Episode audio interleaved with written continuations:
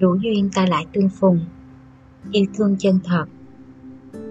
Thật chẳng dễ dàng gì khi phải chấp nhận buông tay một người từng thương, một người đã từng coi là tất cả.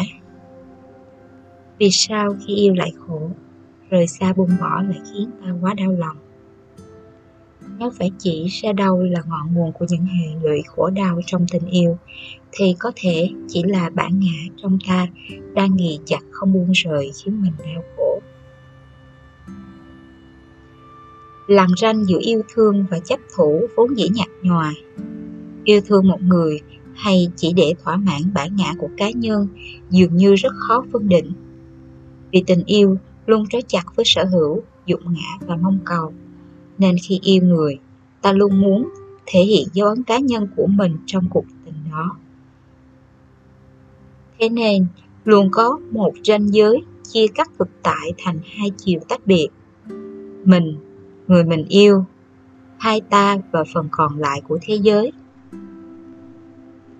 Vì tình yêu mang dấu ấn của bản ngã cá nhân, nên nó có nhu cầu phải cất lên tiếng nói để thể hiện sự tồn tại của mình với thế giới như một kiểu đánh dấu chủ quyền, nhằm phân lập tính sở hữu cá nhân và sự công nhận của thế giới đối với chủ quyền mà mình đã xác lập. Trong khi đó, tình thương hay còn được gọi với những cái tên khác như tình yêu phổ quát, tình yêu bản thể, tình yêu đại đồng. Tình yêu chân ngã không có nhu cầu thể hiện sự tồn tại của nó thông qua ngôn ngữ hay đòi hỏi chủ quyền. Như ánh mặt trời chiếu soi thế giới, không hạn định, không phân biệt và không có nhu cầu đền đáp lại hay mong cầu.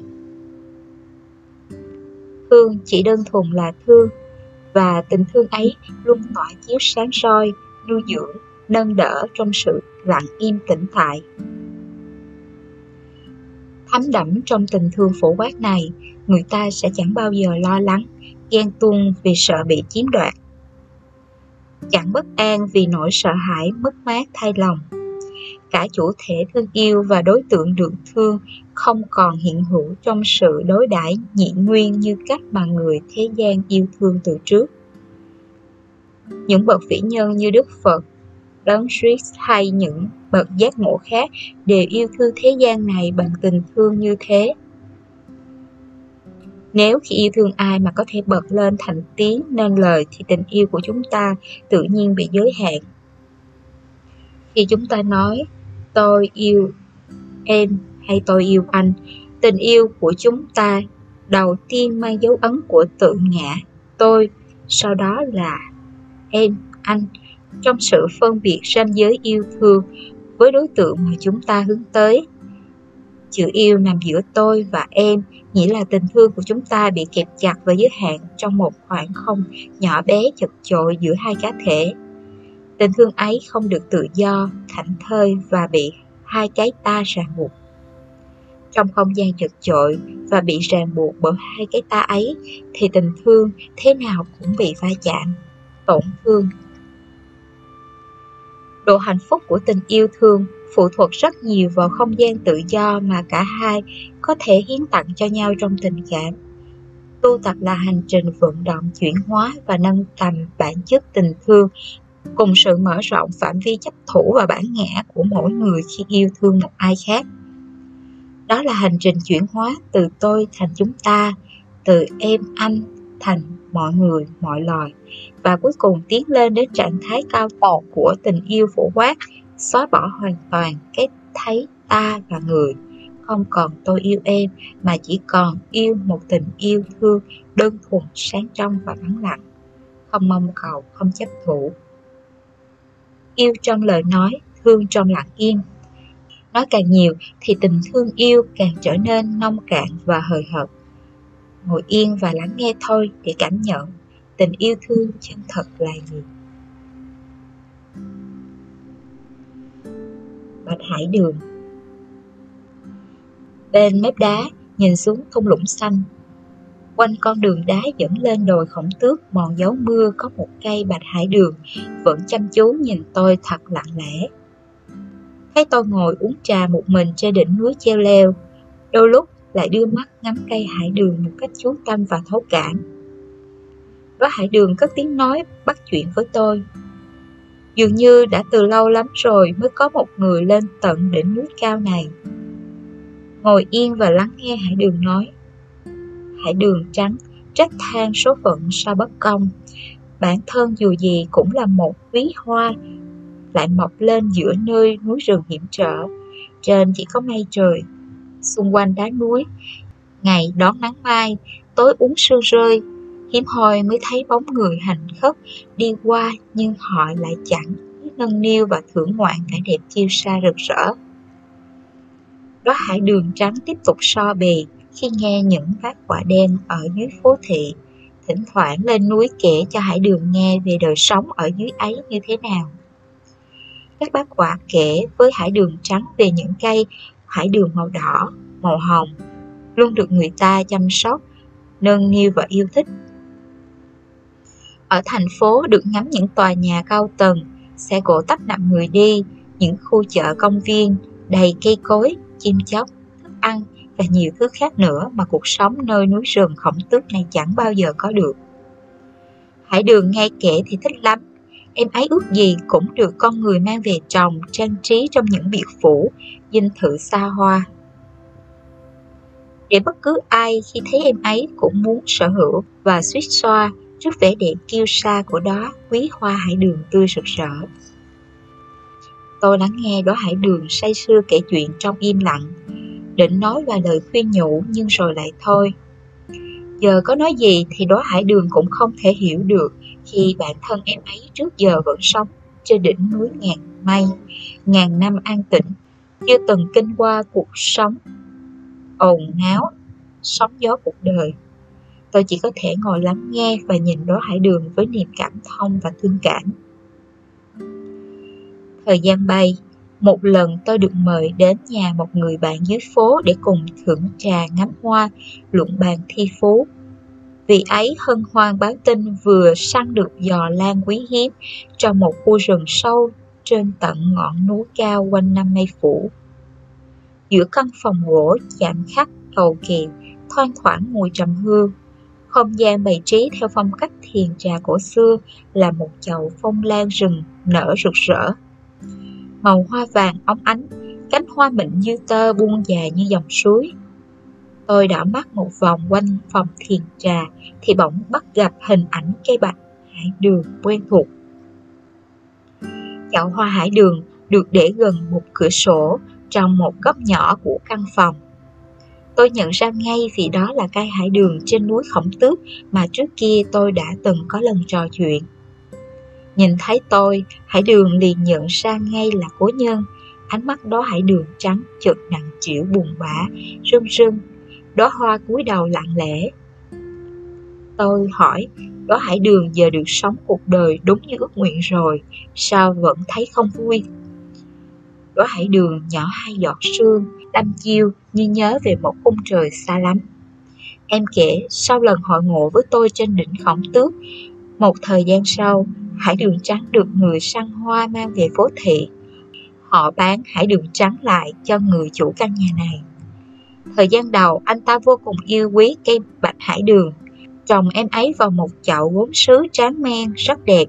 Người chủ rất yêu quý cây hải đường, hàng ngày tưới nước, bón phân, chăm chút từng cánh hoa, tàn lá. Ông đặt hải đường trắng ở giữa căn phòng thiền trà để nâng niu, chiêm ngưỡng. Dầu ai đến mua, ông cũng từ chối không bán hải đường. Thời gian dần qua, sở thích của ông chủ cũng dần thay đổi.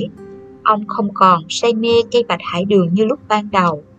Cách đây vài tháng, ông mua được một giò phong lan rừng quý hiếm, mang về và đặt ở vị trí trung tâm của phòng thiền trà, thay thế vị trí vốn trước đây là chỗ mà hải đường lần đầu được đặt. Có giò lan rừng thế chỗ, chậu hải đường bây giờ đặt dưới đất trong một góc căn phòng. Hằng ngày hải đường chỉ còn nhìn bầu trời qua khung cửa sổ nhỏ, không còn được nâng niu, chăm sóc như trước.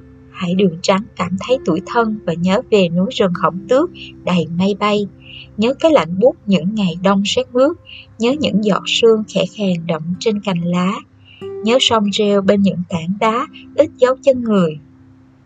Nơi phố thị ồn ào xe cộ, bốn bức tường lạnh còn hơn cả đá vôi xanh. Hải Đường nhớ rất nhiều những tiếng chim muông, tiếng róc rách của suối từ đại nhàn xa vọng lại. Cuộc sống trên vùng cao lãnh xanh dù đơn sơ thanh đạm nhưng lại an nhiên tự tại vô cùng. Đêm tri kỷ với suối đá trăng sao, ngày bào bạn cùng mây trời gió núi. Thỉnh thoảng có vị xúc sĩ đi qua mỉm cười chào Hải Đường. Họ xòe bàn tay nựng Hải Đường một cái rồi lại trở vào trong hang núi tọa thiền. Tháng ngày bình lặng trôi qua không tư lự. Bên cạnh các vị xúc sĩ, Hải Đường thấy an lành, một cảm giác bình yên nhẹ nhàng, được sống trong tình thương và sự chở che bảo hộ. Thật chẳng giống như tình thương và cách đối đãi của những người nơi này. Họ vuông bón, chăm sóc Hải Đường và muốn Hải Đường phải ra thật nhiều hoa cho họ thưởng ngoạn. Họ nhồi nhét phân bón, thuốc men khiến Hải Đường cảm thấy mệt mỏi vô cùng. Có khi họ còn thô bạo cắt tỉa cành, dùng dây kẽm cứng sắt trói quanh cành lá và bắt Hải Đường phải uốn éo tạo thành những dáng hình kỳ lạ dị thường. Hải Đường đau lắm nhưng chẳng thể nói nên lời. Rốt cuộc cũng chỉ có thể để cho nước mắt chảy trong lặng yên, ủ rũ tự trách mình bạc phận.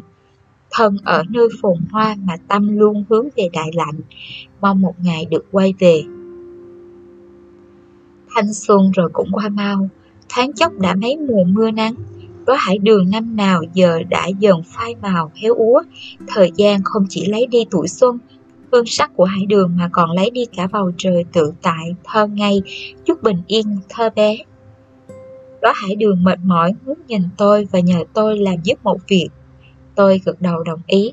Em mỉm cười, nụ cười thật hiền, rất đổi bình yên, rồi lặng lẽ buông rơi những cánh hoa gieo mình xuống lòng đất mẹ. Tôi xin phép người bạn mình nhặt những cánh hoa Hải Đường rơi gói vào tay nải. Bước ra khỏi phòng thiền trà, chân hướng về đỉnh Khổng Tước mù sương.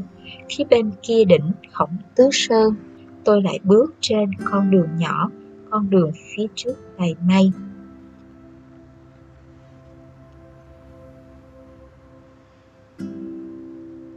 Rồi ta sẽ bình yên như một lát đồng hồ, cuối cùng rồi cũng trở về với trạng thái tĩnh lặng.